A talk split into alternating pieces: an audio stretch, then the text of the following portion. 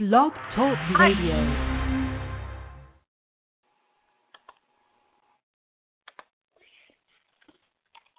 Good morning, everyone. Welcome into Loretta McNeer Live presents Tuesdays with Michael Farmer. And I'm telling you, today is going to be a hot, hot show in terms of, you know, motivation, inspiration, um, increase your knowledge and understanding so that your extra faith muscles can begin to develop more.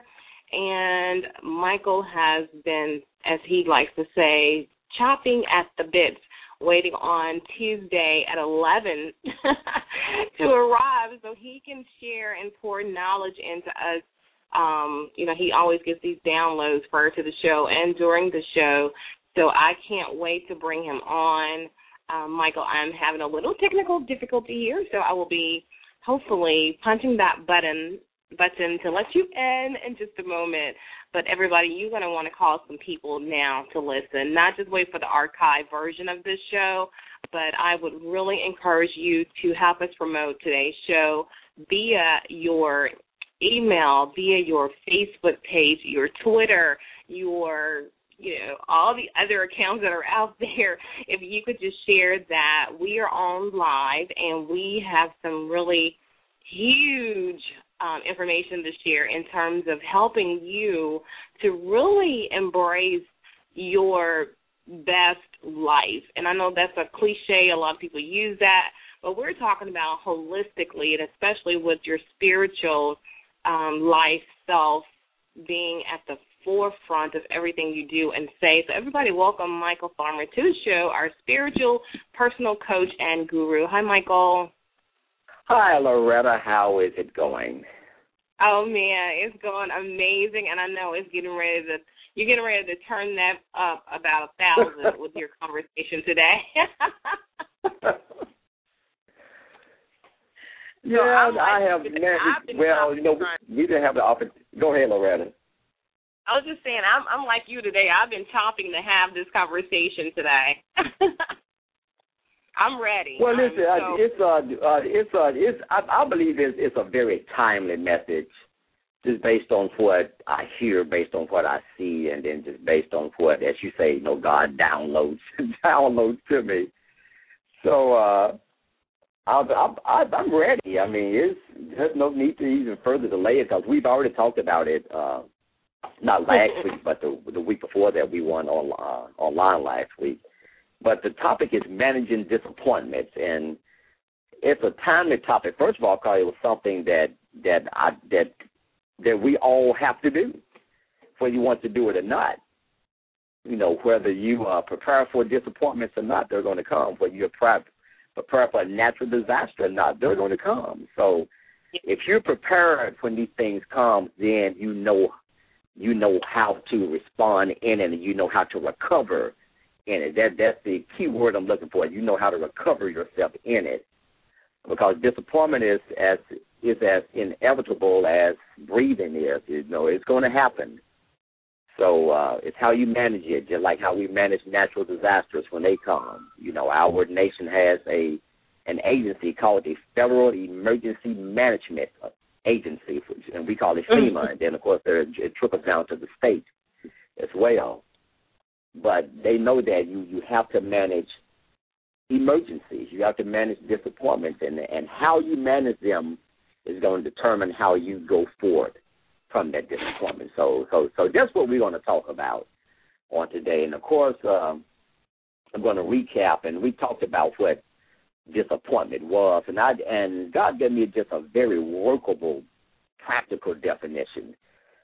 And then it was so practical, I, I, I'm going to give it to you right now, and you can see how, you know, how it, how it uh, pans over with you.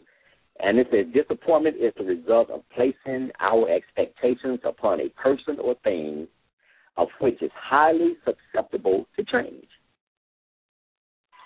And, mm. and that's the and, and that's the good workable definition of disappointment. It's the result of placing our expectations. That's the operative word there is expectations. The greater the expectation, the greater the disappointment. No expectation, no disappointment. And, of course, you, you can't have faith without expectation, so everyone should have some form of expectation coming on in their lives. So it's placing our expectations upon a person or thing of which is highly success, I'm sorry, susceptible, I'm sorry, susceptible, I'm tired trying to get for some reason, highly susceptible to change. And we know that men, in anything that you see, in, the, in anything that you can see with the natural eye, is highly susceptible to change. Mm.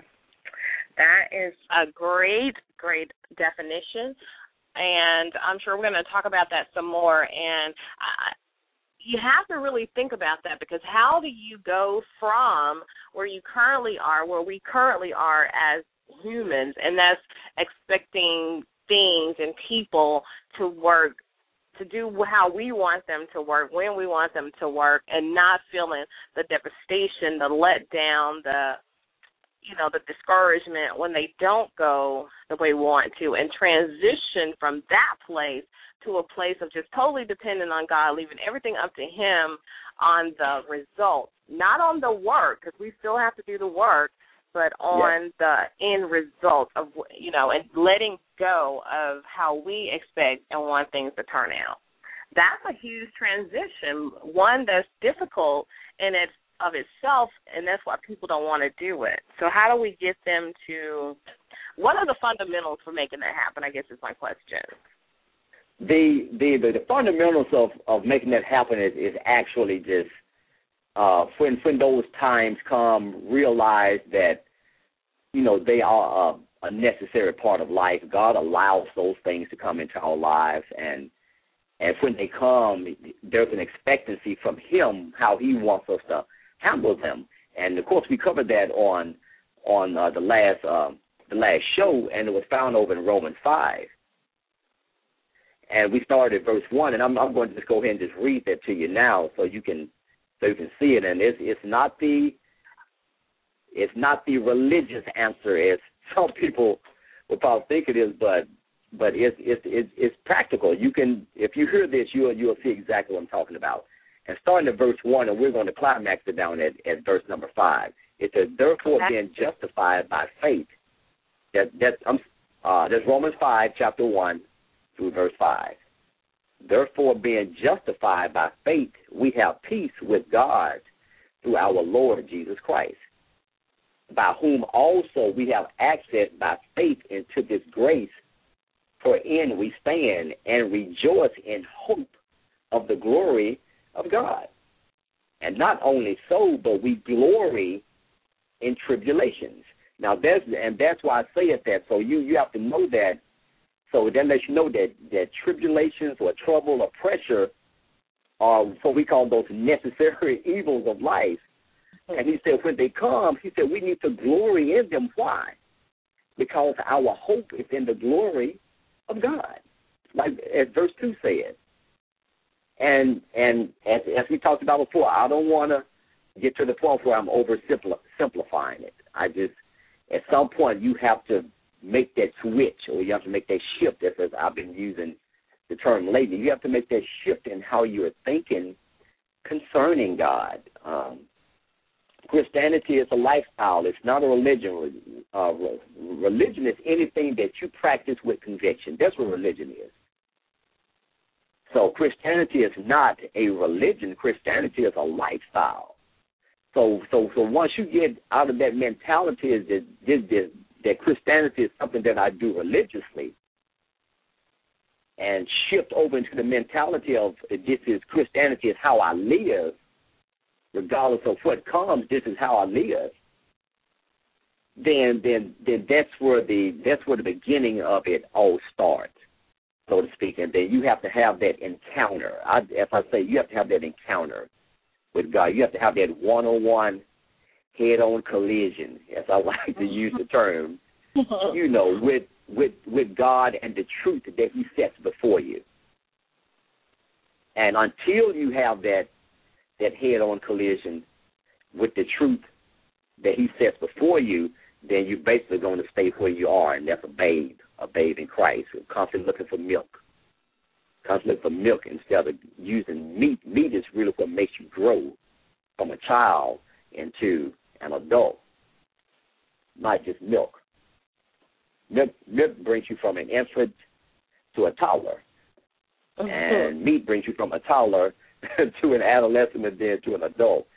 So you have to desire the milk of his word so you can grow by it. And then you have to, when those times come in your life, the first place, as, as we talked about first, was we need to look inward before we look upward. Mm. Because if you don't look inward before you look upward, then then you, you never see see the true problem behind a lot of things that you go through. And sometimes we are the true problem behind what we go through. We can't just we can't just um,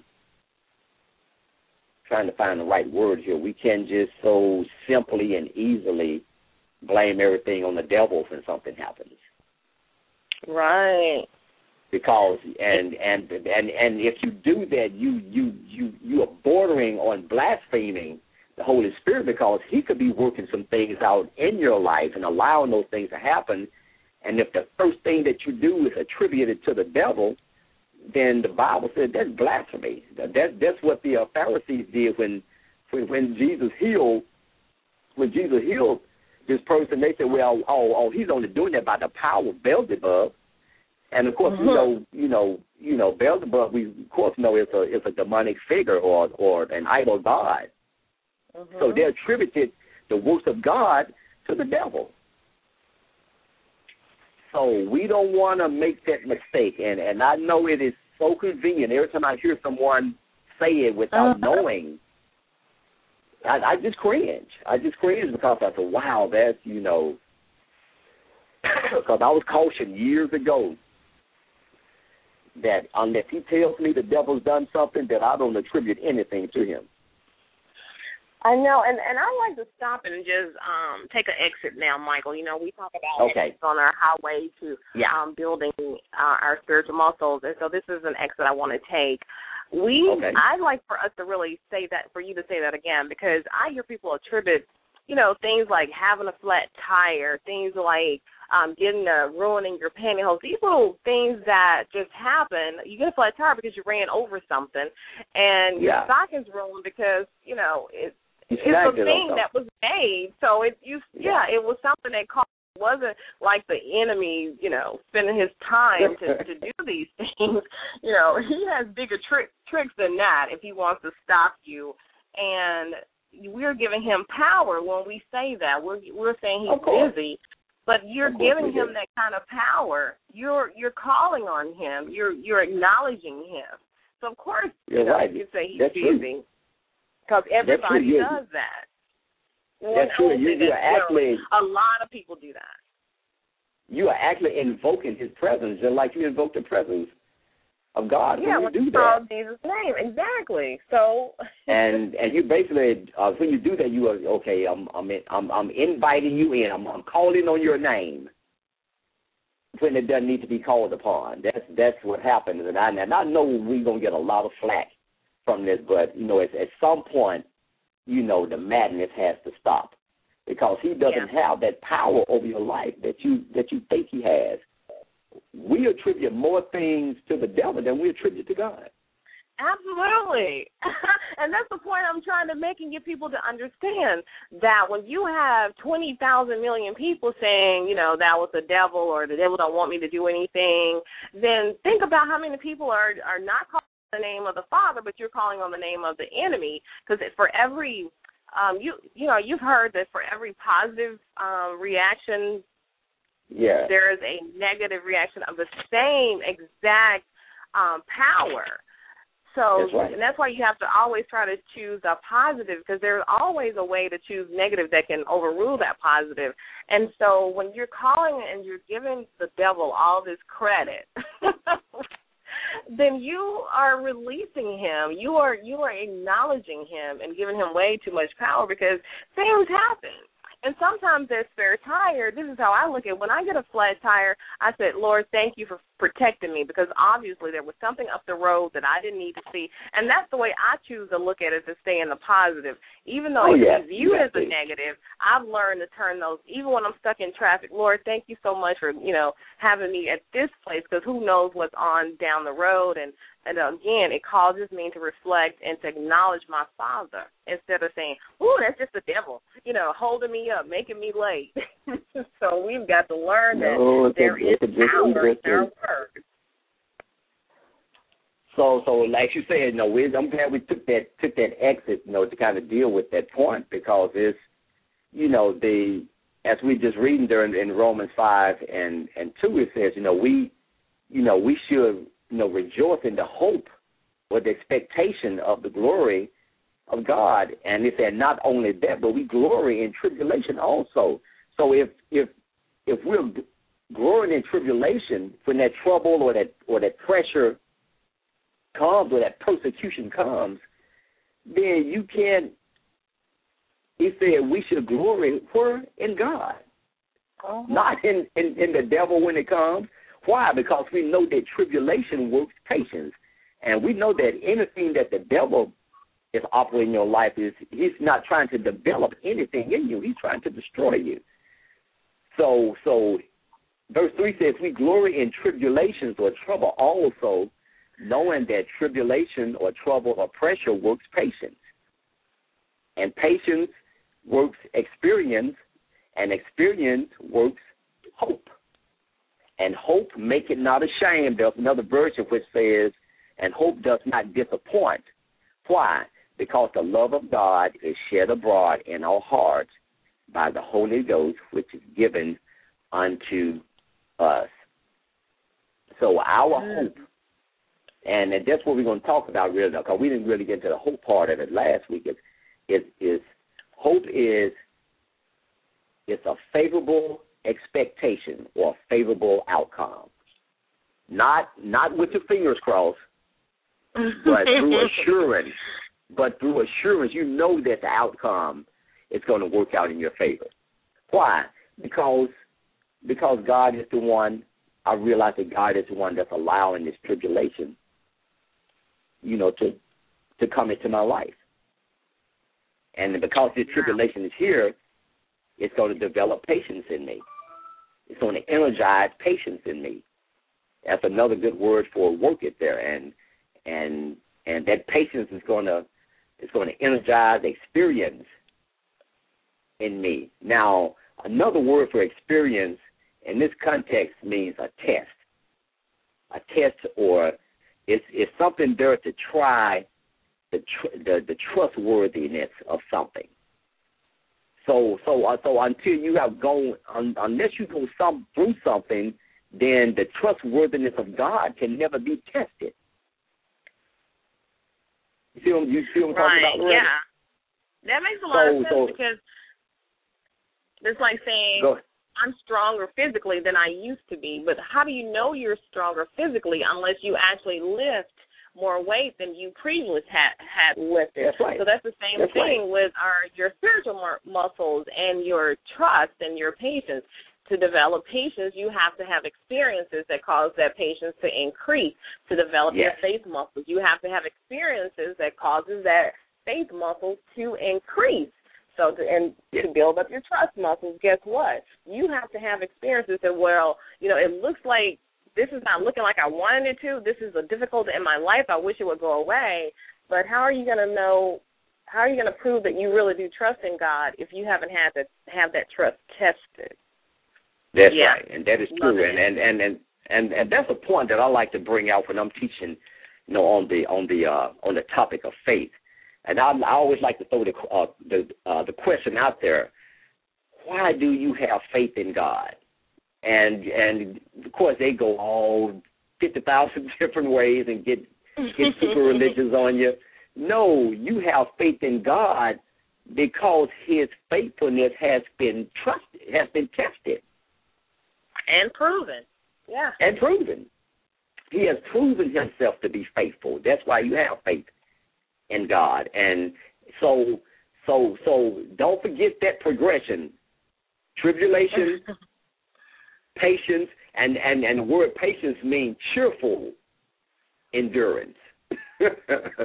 So you are cheerful while you, while you are enduring, you're cheerful about it. You're not you're not calling calling up and whining and moaning and you will y'all please play my strength in the Lord. I, I don't think I can make it. And, and, and you know, and, and you know, you have to realize that what I there's no way I can fail in this because God has already promised me something and I haven't experienced the result of that promise. So I, I can't be taken out in this.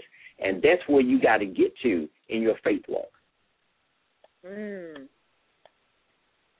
Wow, that's, so, that's good. So, so, so you, we have to learn to rely on the trustworthiness of God, and He's so trustworthy that He doesn't change. Like in like in Ephesians four, let's let's take the time to go to Ephesians four, and I, I just wanted to start a couple of scriptures here. I'm sorry, Romans four, Romans four. Mm-hmm. Romans four, okay. Uh, four and eighteen, talking about our good buddy Abraham. uh, four and seventeen is talking about when God has came to Abraham and he, and he spoke a word to Abraham. And when he spoke this word to Abraham, Abraham's body was dead and Sarah's womb was dead. So, so, so when he spoke these words to Abraham, you know, he, he couldn't hope in his body. He had to hope in God's word. So it said, as it is written, I have made, he said, I have made thee a father of many nations. He didn't tell him, I'm going to make you a father of many nations. He says, I have made you a father of many nations. And he says, before him whom he believed, even God who quickeneth the dead or makes alive the dead, and calleth those things which be not as though they were, who against hope believed in hope, that he might become the father of many nations according to that which was spoken, so shall thy seed be.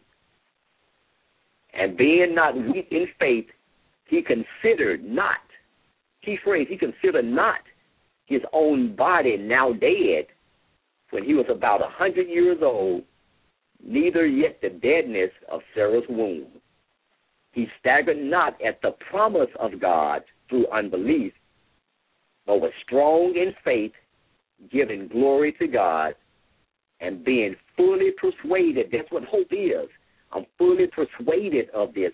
There's a, the, the expectation is going to work out in my favor. Why? Because God said it. God said that I have made you a father of many nations. And being fully persuaded that what he had promised, he was also able to perform. That's where we have to get to, Loretta. Every, every Christian, not all, not some, but every every Christian needs to be at, at this point in their in their faith walk. That yeah. because God has because God has spoken this to me, there, there is no way that it cannot come to pass. Ooh, that's a good place to pause for a moment. I had um, wanted to pause because you have said, oh, my goodness, you, we could actually say, you know, the end of the show, you said so many amazing things that I want to touch on after this little break because I want to make a couple announcements.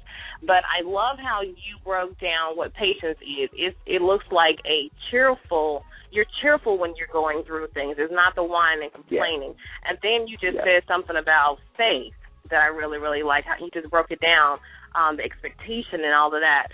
And, wow, I just want to slow it down for a moment because this is some good stuff. This is some good stuff that I need to just really marinate on and kind of have you go back over it because you are really helping me. You are helping me, so I can only imagine the, the listeners being helped. And I want to give out the phone number, too, um, before I make an announcement about a new um segment that I'm doing through the T V show. So the phone number to call to make a comment, ask a question, or to say, you know, hey, I'm really enjoying the show is three four seven, three four seven, five three nine, five seven seven two, three four seven, five three nine, five seven seven two. The show is live right now, and as is every Tuesday at eleven a.m. Central Standard Time. Michael is here, and he is sharing so much knowledge to help us strengthen, increase, and build our spiritual muscles. I want to take this time to make a brief announcement about um, some things that are happening in the T V world on the other side of my radio show, the Loretta McNary Show. We have launched, officially launched, the What's Great About Memphis segments within the show. So that means we'll go around and interview and spotlight and highlight what's really great about Memphis, in addition to our barbecue, our FedEx Forum, Graceland, our um, amazingly talented musicians and performing arts people. We also have some amazing people and some awesome places and businesses that make this city great. And Michael was featured, Glory Apparel was featured on our first segment, as was Doctor Lyons, who's a phenomenal woman and owns her own dentist practice. And we have many more that we're going to cover um, throughout, you know, our duration. We actually kind of soft launched it two years ago, and you heard me saying on the show about What's Great About Memphis, on my Comcast show as well, um, on cable tonight. So we are official, and we have registered it with the Writers Guild Association. Um, so we're we're we're um, official, and we're going to do What's Great About different cities all across the United States. What's Great About Nashville? What's Great About Atlanta? We've already copyrighted everything, so I'm excited about what God is doing, opening up that new chapter, and also closing a chapter. We closed our studio inside Hickory's Mall on yesterday. We'll finalize everything today. Um, no, no loss, nothing punished, no punishment. It was actually a promotion, uh, which allows us to do different things with that Um, stream of revenue, because we're, you know, getting ready for national syndication. So that's all I had. Mike, do you have any announcements before we go back to this amazing conversation on um, managing difficulties in our life?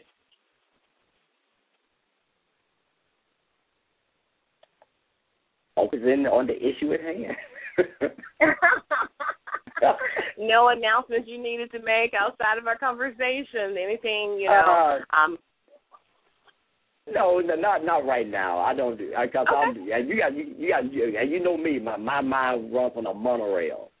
So once he once he's, so once it's on his rail, he's got to get to the end, and then once he gets to the end, then I can get on another rail, and we'll come back on it. So. Okay. Well, I just want to encourage everybody to, you know, to um, if you are in need of T-shirts or collateral materials, uniforms, um, signage, banners, or anything, please give Michael Farmer a call at Glory Apparel and let him um, give you a very competitive price with awesome, awesome quality and great, great customer service. So that was the kind of announcement I wanted to um, make, Michael. Um, his business is year-round. It's not just when schools are starting or when there's Vacation Bible School. You can always order these business cards and T-shirts and uniforms. And um, and I love how you said you can get any uniform except for the astronaut uniforms. So make sure you check out Glory Apparel when you um, are in need of collateral and promotional items. Okay, now yeah. Back to our regular program, our scheduled program. So we were talking prior to my announcement break. We were, um, for those who just tuned in, our topic, of course, is managing difficulties. And I kind of added uh, when I was posting on Facebook, yeah, disappointments and difficulties with joy and peace. Because you're going to go through things like Michael used, like natural disasters happen, difficulties and disappointments will happen in our lives, and the key to it is understanding that and depending on God to get you through, and not like your neighbor or your best friend or even your spouse. They can support you, but to really get you through it on the other side of good, um, on the other side of that disaster with a good thing or a difficulty, and you're going to need to know the Word, because the Word will definitely get you through. All right, Michael. Yes, yeah, so, so so before we go forward, I want you to make a note, if you're listening, is that the the the the remedy to to, to managing disappointment is hope. So so if, if we don't even get back to that, I just want you to just meditate on that. And then I said that that's what we're doing now. We're we're defining what hope is. So the remedy to managing disappointment is hope. And that and that scripture is found in Romans five and five. That says, um, hope does not disappoint. Why? Because the love of God has been shared abroad in our hearts by the Holy Ghost, which has been given unto has been given unto us. Simply put, that we we don't we can manage disappointments effectively by listening to what the Holy Spirit is saying to us. And he said that God has given us the Holy Spirit to help us not even go through disappointments, because remember, you, you can't be disappointed if there's no expectation. And, oh. don't, and these are and these are some just some simple things I, I just want you to just remember. You can't be disappointed if there's no expectation. Cool. So, okay, let help me understand that then. So you're not, I know you're not saying don't expect like your dreams to come true. Don't expect good things to happen to you, because some people will take that and twist it. And I hear people say, well, that's why I don't make plans, because they never happen anyway. I'm well, like, well, well, that is not what we're saying. Well, well, well, well no, it's not. I, and and I always, and you know, I always talk about context. You know, always, always judge what we're saying by the context of the of the topic we're talking about, and also, you know, the context of, of what we're talking about at that time. So, you know, if if if if you if you you can't have any disappointment if you don't have any expectations. What I'm simply saying is that your expectations should be based on what God is has given you, is given you on a daily basis. You know, say you've uh, you you've met Mister Wonderful, and you guys, so you think you are match made in heaven, and everything's going wonderful and everything is good, but but you just you got this nudge in your spirit that, wow, is is something's not something's not right. Lord, why do you keep nudging me about this? And because you are so enamored, you know, with this relationship, you totally ignore that nudge. And then on the day of the wedding, he decides to back out, saying he's not ready. Well, your expectation was very, very, I mean, probably at a lifetime high. And, and of course, your disappointment is going to be at at a, at, a, at, a, at, a, at a lifetime high as well, because the greater the expectation, the greater the disappointment. But guess what? You were ignoring that nudge, as I like to say, and and, and and everybody know what I'm talking about, because we we've all been there. You you're ignoring that that nudge, or that quickening that some people would like say, that God is keep dropping on you, and you be like, no, that no, that that's got to be the devil tempting me with this with this thought, because this, you know, he he all that and a bag of chips and a and a two liter drink. There's no way.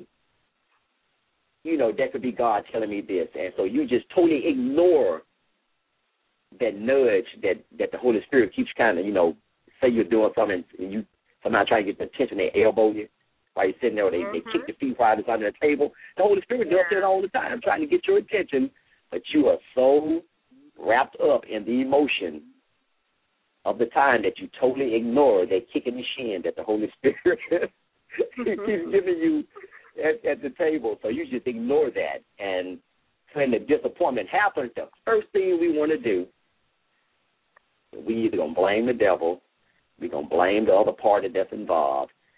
But I'm telling you, when disappointments happen, I want you to first of all begin to look within.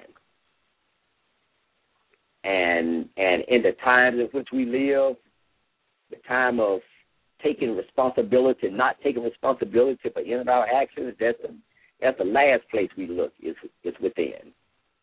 And if you look within, then you'll begin to see. God will begin to start re- rewinding that, that reel. And once he begins to do that, now you can cry out to him in confidence and faith and say, Lord, look, I, I blew it. On this point, you I, you were trying to show me this, and I just totally ignored it. Now your prayers can be effective, but if you just go straight to this rant, you know, shaking your fist in the face of God, or, or telling God that the devil did this, and I don't know why, I've, I've done this, and I'm a good person, and why did something like this happen to me, then their prayers not getting to God because you're not praying according to his will. The thing God desires in our prayers, first of all, is brokenness. Mm, yeah, he said, absolutely. He said, he said, a, he said, a broken spirit and a contrite heart he won't despise. He said, mm. he said, those things are precious to him when you come to him in your brokenness and in your contrition, knowing that, wow, Lord, I've I've I've, I've blown it. You know, I, I I know there are other parties involved, but right now I, I can't do anything about them. All I can deal deal with is just the person that's in the mirror right now, the one that's standing in your face. You know. You know, asking for help right now, you know, to get through this time in my life. That's where we have to get to, Loretta, and then that's where and that's where I, I'm, I'm going to keep coming back to this, because as I said before, before we even started this thing back in September, this program is for Christians. We when, when I'm on here, I'm I'm doing kingdom business, so I I want to do things according to the rules of the kingdom in which we live. And I'm and, and, and I'm going to give you something else to meditate on. The Bible tells us that the kingdom of God is not, you know, with observation, but the kingdom of God is on the inside of you. Yeah. So so so so think about this. I'm in a kingdom that's on the inside of me. Ooh. So I, I, I'm in something that's in me. That's why I'm telling you, you need to look within first. Yeah, but I want to um, just slow down for a moment because I've said this before. Because when, when people look inside, they're usually looking just to place blame. And what we're saying, and this just got in my spirit, was don't look inside to place blame. Look inside to take responsibility, to understand um, this idea. This, you know, so you got to be accountable. I, yes, I, I. This is the part I played in having this thing happen. Whether it's yes. you know whatever it is, you and that's what yes. we're saying when we said look inside, not to place blame, but to take responsibility.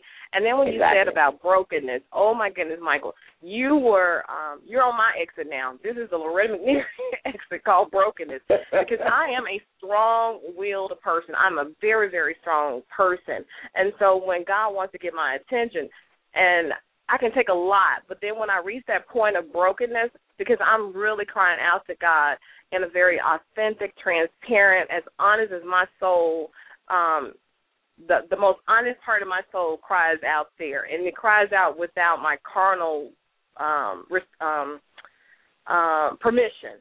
It just cries out and says, Lord, I can't do this. This is tough. You know, I, I'm just very, very weak at this point. He wants you to be, because he already knows.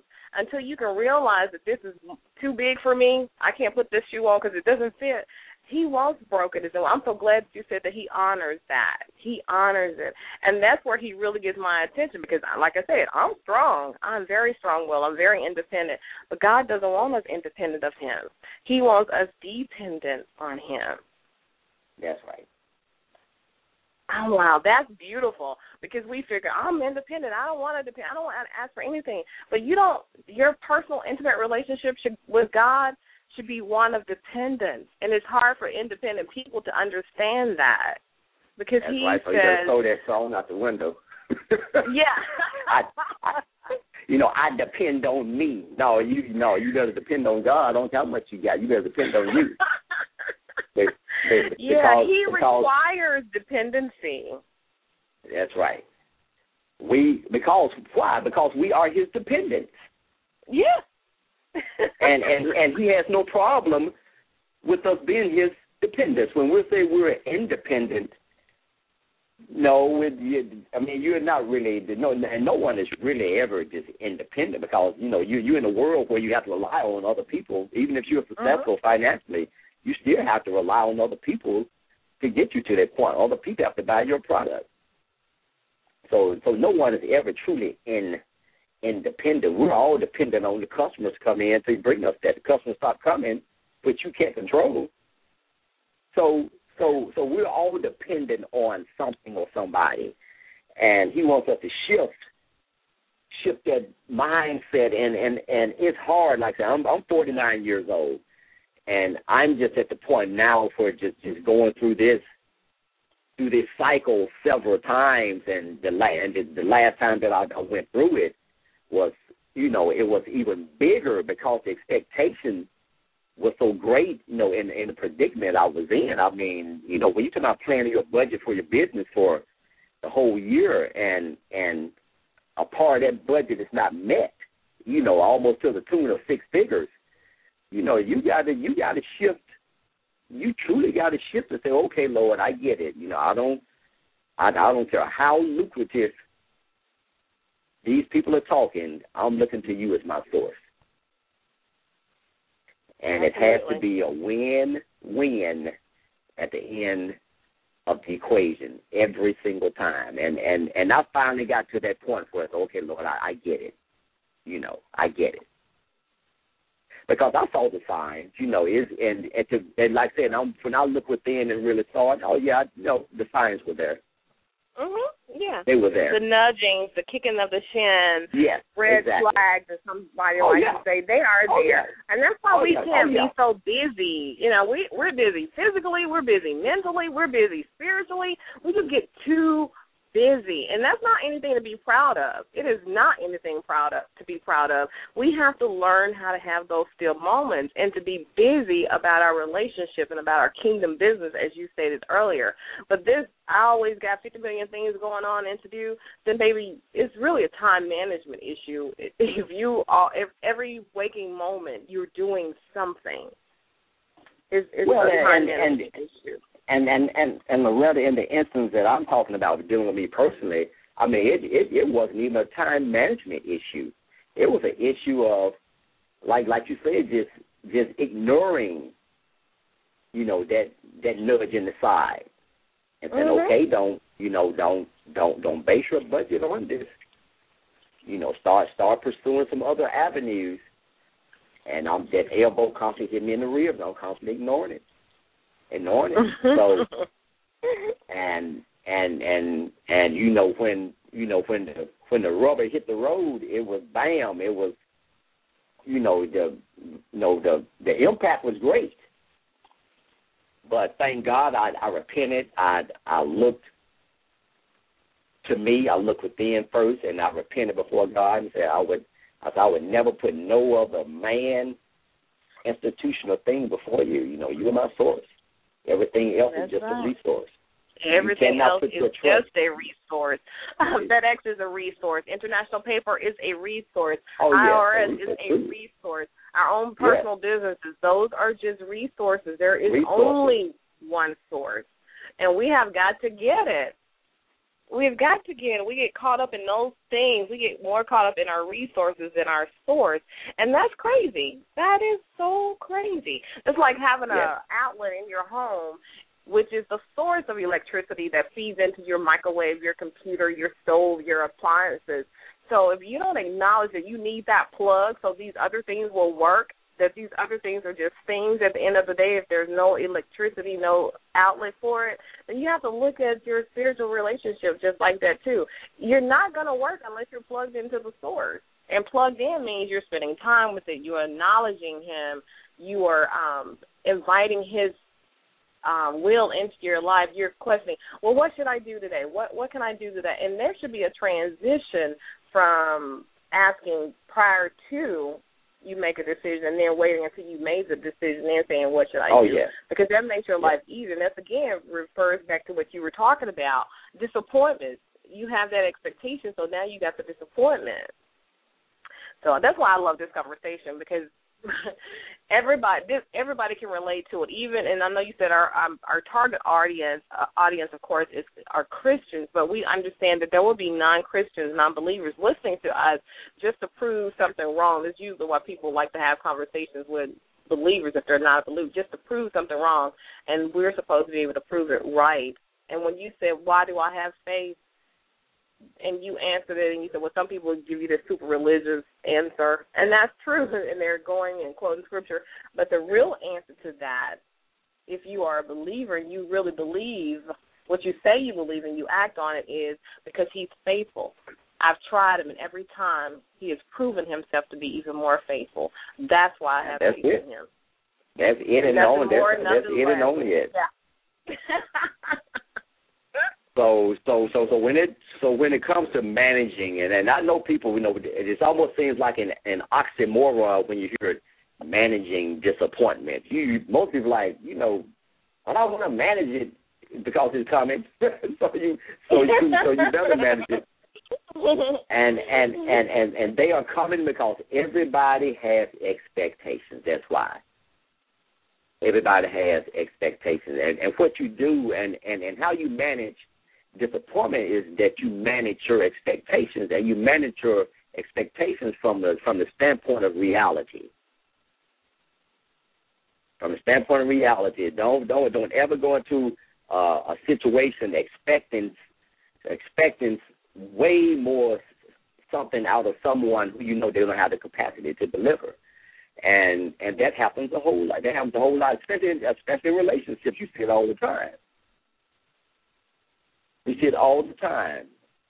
Is that we put these high expectations in, in people, and you really you really really can't.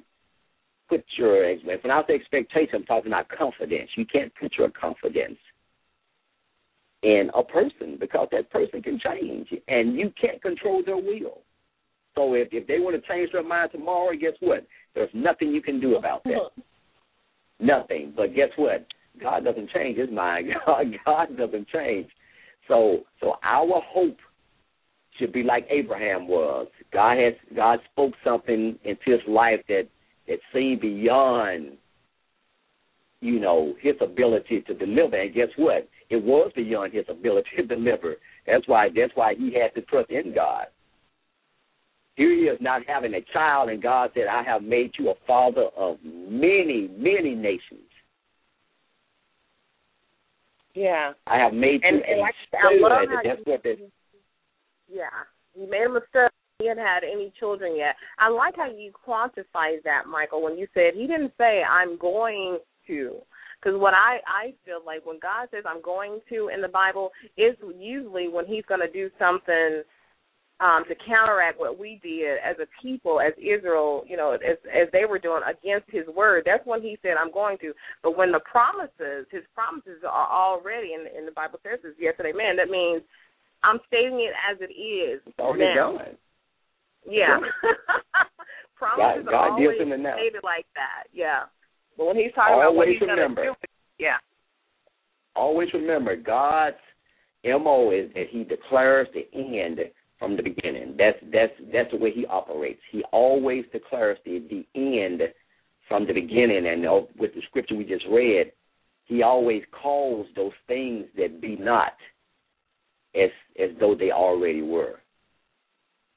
Not and, and, and we kind of reverse that. We we we kind of call things that are as though they are not. That that's not what they no. He calls those things that be. He he calls those things that are that are not as though they were. Uh huh. Uh huh. So for instance, so so so so that's why you can as as a believer. Based on the, the promises of God, whether you've gotten the promises from, from his written word, I'm talking about a true promise, not just going in and picking out a scripture and trying to stand on it. I'm talking about a true promise that applies to you and was spoken from his mouth. And or whether he spoke a word to you, you know, through, and we talked about, and a few weeks ago, talked about the difference between logos and rhema. We don't have time to develop, develop that. But you can go to the archives and get it. So for this, so so whether it's a, a logos word or whether it's a rhema word or whether it's a written word, they're all God's promises, and he has to deliver on his promises. But make sure when you're reading a written word that it is truly a promise. Just because it's in the Bible, written in the Bible, doesn't mean that it's a promise to you. So always, always look at things in the, from the standpoint of context. Who is this? Who was this uh, this written to? Who was he speaking to uh, when when this was written? What was the occasion of this writing? Right. What was because the situation? Because his pro- you have to match the. And I like what you said, but um, not but I'll just add to it. Match. Find a promise that speaks to your situation that you're going through right now, and then yes. you continue to um, re- to um, say that promise, memorize it, and then it will speak in your spirit to that situation, and it will line up. It, it has to line up. So that's why it's so critical to know what the word says and to know what the promises say so that you can apply it. Because the word only works and if you apply it. You can read it all and the time. If you never apply it, then you just know the word. And then also don't and, and, and don't be so lazy that you don't acknowledge the Holy Spirit. That's that's what that's what you know. I just really want to, you know, encourage all people. Do not hesitate to acknowledge the Holy Spirit because because hope hope doesn't disappoint. Why? Because the, God's love has been shed abroad has been shed abroad in your hearts already. How?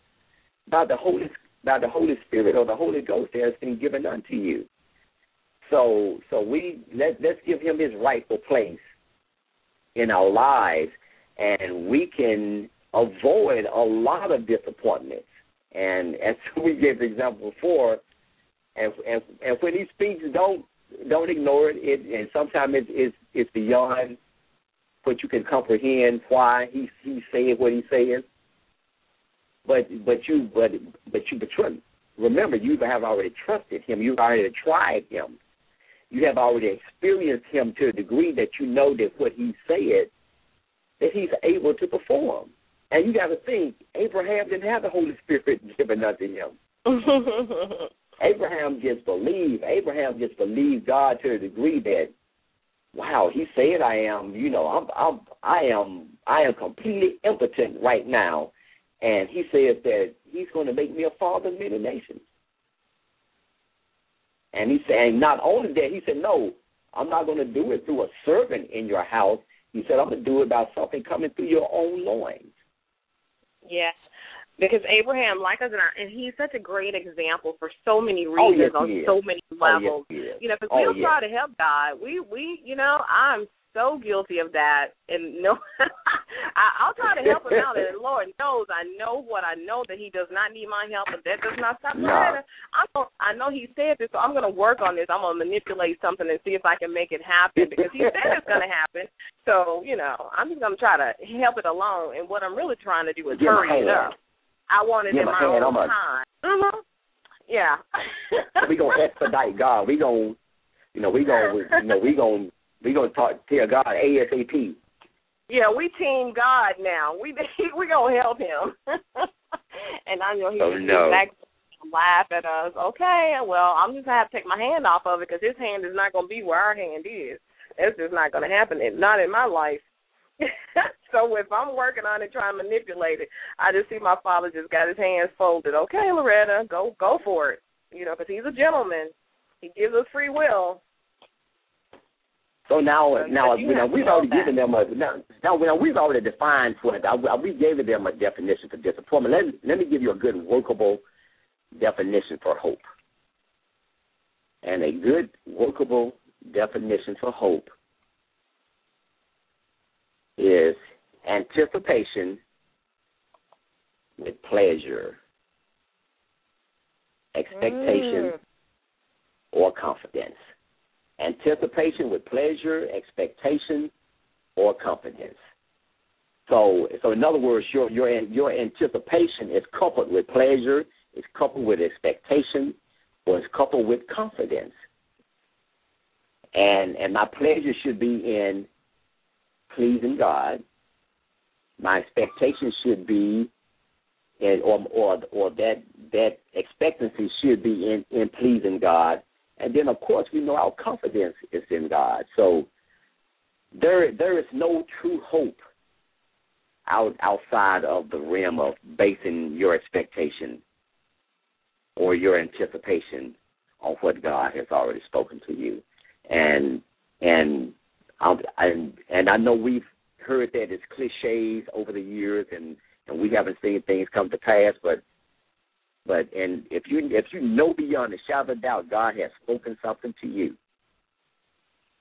and you are you are thoroughly convinced that God that God spoke this, and it hasn't come to pass yet. My word to you is just be patient,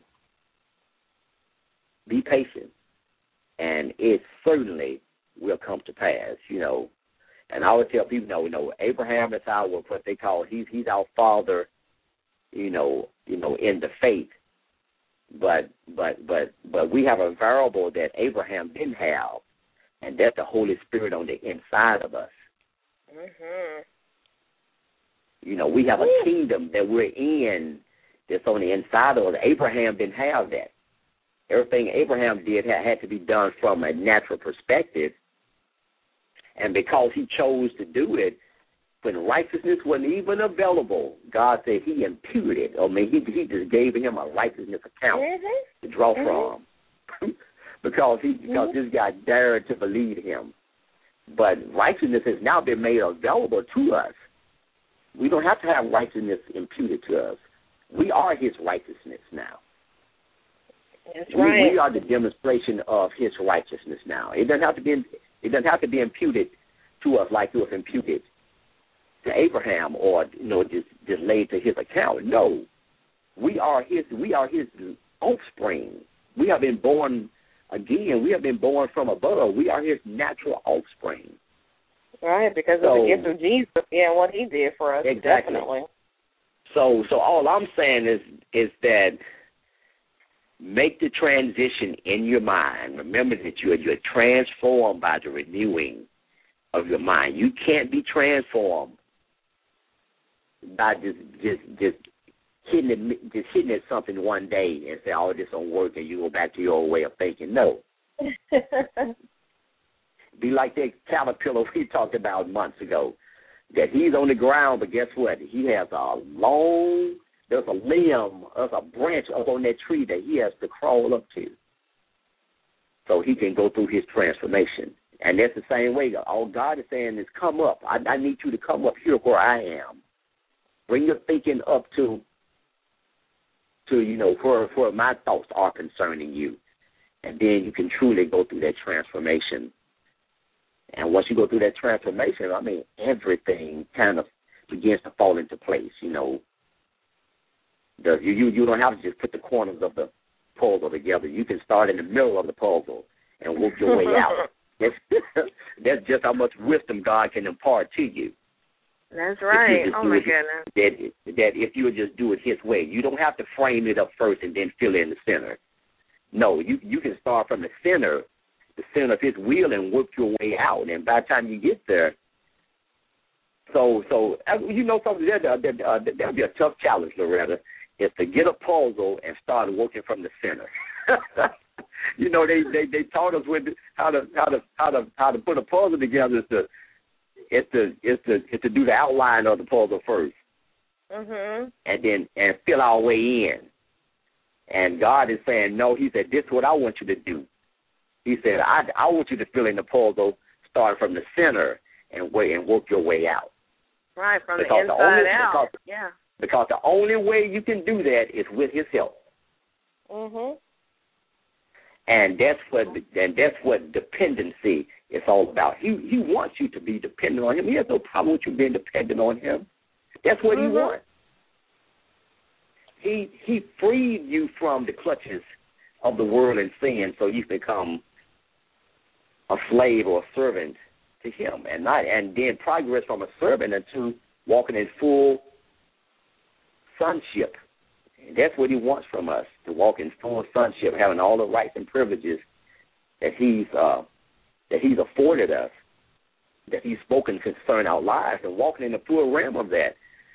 But if you but but if you can't get past go, then it, it always gonna be a struggle. It's always gonna, it's always gonna be your declaration. I'm, I, well, you know, something. I'm, I'm not perfect. I'm not perfect. That that will always be your, that will always be your declaration. That I'm not perfect. but my, but, but, but, but my declaration is going to be that I am the righteousness of God in Christ Jesus. Uh-huh. I am I am transformed. I have been refined. I have been purified. So I can be a vessel of honor and sanctification for his use. That's my Ooh. confession. I would I would never confess going forward that I'm not perfect, that I'm not complete. I'm I'm working toward being one hundred percent complete and mature in him, because because what you confess is what you become. If you keep uh-huh. confessing you are immature, if you keep confessing I am incomplete, then that's what you're going to be. Yeah, people like yeah. to use those little things like I'm a work in progress or God ain't through with me yet. Well, you know, don't say no, you just mess with yourself. That's you have you to are. Understand. Exactly. In a nutshell, that's it. But we get on these little um, the best phrases now, and we don't even understand. Even the one that I hear a lot of people saying, and, and they think it's cute, but I'm like, do you really understand? I'm blessed and highly favored. I'm like, you know, that doesn't really tell me a lot. They're just saying a, a scripture that you're saying, and at the same time, at the same moment, they're going through so much turmoil, but they figure if they say I'm blessed and highly favored, then it's gonna it has some it's gonna do some magical stuff. But saying it is one thing, but being about it and doing it is totally the other. So and and, and always remember, Loretta, confession is for you. It's not for no confession doesn't you know no confession doesn't no confession is for you and yeah. things. You know, you know, God is already con- convinced of who God already knows us. He knows our hearts. Mm-hmm. He knows what we're going to do before we do it. Confession is for us. So so never confess things just to please God. Our our confession should be to make us better. Yeah. Yeah. Because and we of, have to learn this because. stuff. You know, we have to learn it, and that's why we're sharing so much of our personal stories as my lives are um, so transparent on this platform, because we have to learn this stuff. We had to embrace it. We had to acknowledge it, and we move on to the next phase of our spiritual life That's and right. learning. Because, you know, we won't learn everything on this side, but we're doing our best to learn as much as we can, because you got to get as much as you can, because and acceptance, oh, my goodness, there's beauty of spirit there. There's transformation. There's, you know, joy and peace in, in a way that really becomes, like you said, the peace I give to you is not like the peace that this world gives. It's really, yeah. you can't even, you don't even understand. You don't even understand why all of a sudden you're going through something like like my situation with the studio. I was devastated when I knew I had to make a big girl decision and, and just um, say, okay, the studio has to go because I need to be more focused in this area. But I was yeah. devastated because I told myself I was devastated. But on the other side of it, once I spent that time and I was broken, I got all the way down to that ugly girl cry. And the Lord just lifted my spirit and gave me peace. And then it was like crazy, because yesterday I was like devastated, but to the next day, it was really a transformation of a few hours, really. But I didn't want to let go of the hurt. I wanted to hold on to it, which I want us to talk about, because it's so easy for us to hold on to hurt because we know hurt. And when things happen, they're like, this is too good to be true. Something is going to be around the corner. You know, we spoke it, so now, of course, something negative or negative is going to happen because you just spoke it. So we have well, to be well, so you know mindful and careful with our words. Well, you know something? I'm, a, I'm, I'm going to tell them like I heard Diane Carroll say that. I don't know whether you saw that or not. I like watching Oprah's master class, especially the yeah. older ones. You know, it's, you know, mm-hmm.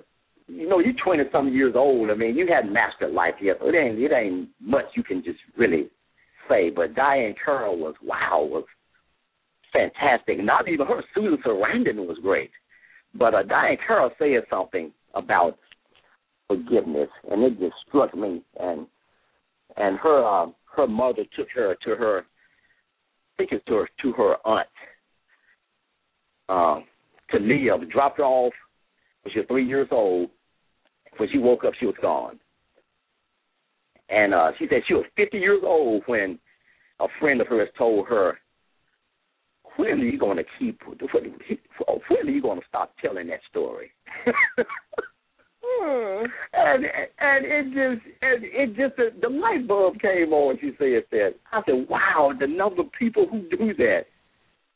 She said she was always looking for a reason to hold on to that hurt by telling that mm-hmm. story.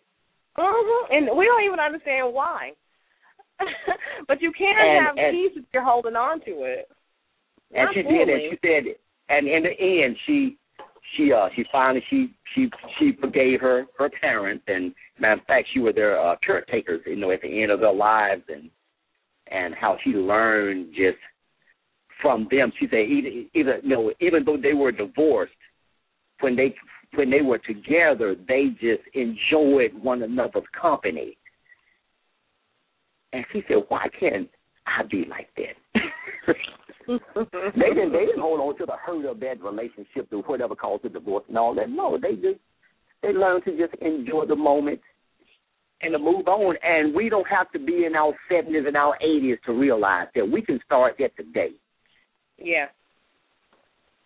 Yeah. But quit holding on to it, because once you release it and you let go, there is that um, unspeakable joy and peace that surpasses understanding. Like I said, I went from just being devastated with my ugly girl cry to just, okay, this is what I got to do next then. This is why this yep. happened. Lord, thank you, Holy Spirit, for revealing that and staying with me and talking through my madness to show me that I was looking at it totally wrong, that I should have been rejoicing instead of crying. Um, and that was that peace that surpasses my understanding until I got on the other side of it. Because we do hold well, on with tight fist, something that the Lord is trying to get oh, us yeah. to let go.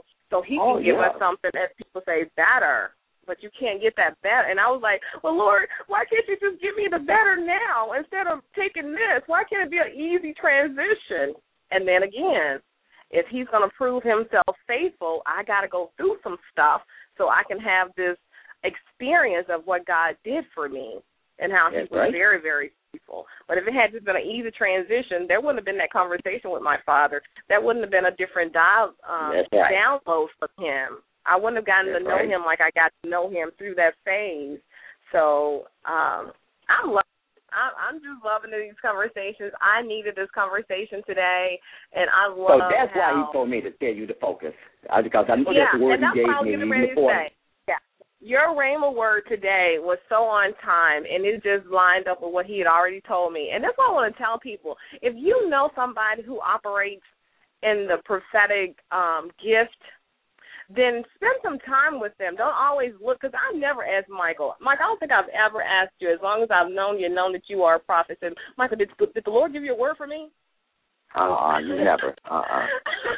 and and don't do that, because I know people that do that, and I mean, especially if they know they're in a church, they go run and get in the line. Well, honey, it's it's a spiritual gift, so it's not something you turn on and off, and that you can just you can pray for it. I mean, if you yeah. and the prophet are together, but it's not a. Don't use it as a business. Don't don't pimp the prophet. You know, don't don't try to do that. And what That's you right. gave to me was was Rhema, because it was timely. And it was confirmation that I had stopped focusing on the bigger picture. I had gotten in that comfort zone, and I'm only sharing that because I want people to realize that this is something you may be doing too. If you're not doing it now, this will help you to not do it. So, you know, I just want to, I just shared it because it was it was embarrassing at first, but then when the Lord spoke to me and talked to me about it, then it was definitely not punishment. It was a promotion. So. And that's right, and and and always, and and always, and, and these can be my last words for today. Always remember that that God gets more glory out of giving uh, you preventing versus Him coming in and curing. And that's why that I guess mm-hmm. that with a flower, that's what the ancients used to tell us. You know, an ounce of prevention is worth a pound of cure. Mm. So God, so so so if you really want to give God glory, give Him glory in the in the mode of prevention versus always looking to be cured. So mm. you, in other words, be proactive. You know, I, I, I'm loving this conversation. I'm going to go back and listen to the archives, and I just want to tell everybody, you all are really listening to these shows, and I hope in your listening and your sharing with others that you are applying some of these things, that you are going through the Bible and you're making sure that Michael quoted the scripture right, because I'm one hundred percent sure that he did. But if I didn't know Michael like I know him, I would definitely check his facts. I would check him, and I promise you, Uh, I guarantee that what he said is exactly what's in the Word. He didn't sugarcoat it, nor did he water it down or take from it. That's why I loved his method of teaching. Sometimes he stepped on my toes, and then sometimes he just confirmed. So, and that's the way it has to be. Don't say, well, he stepped on my toes or hurt my feelings. I'm not going to listen anymore, because trust me, you are hurting yourself and not us. But anyway, I just thank everybody for listening. I pray that you will um, take this information and use it and share it as you've been. And thanks for listening to Loretta McNary Live Presents Tuesdays with Michael. As always, think big, dream, no, think positive, dream big dreams, help someone along the way. And we'll see you very soon. Bye-bye, everybody. Be blessed.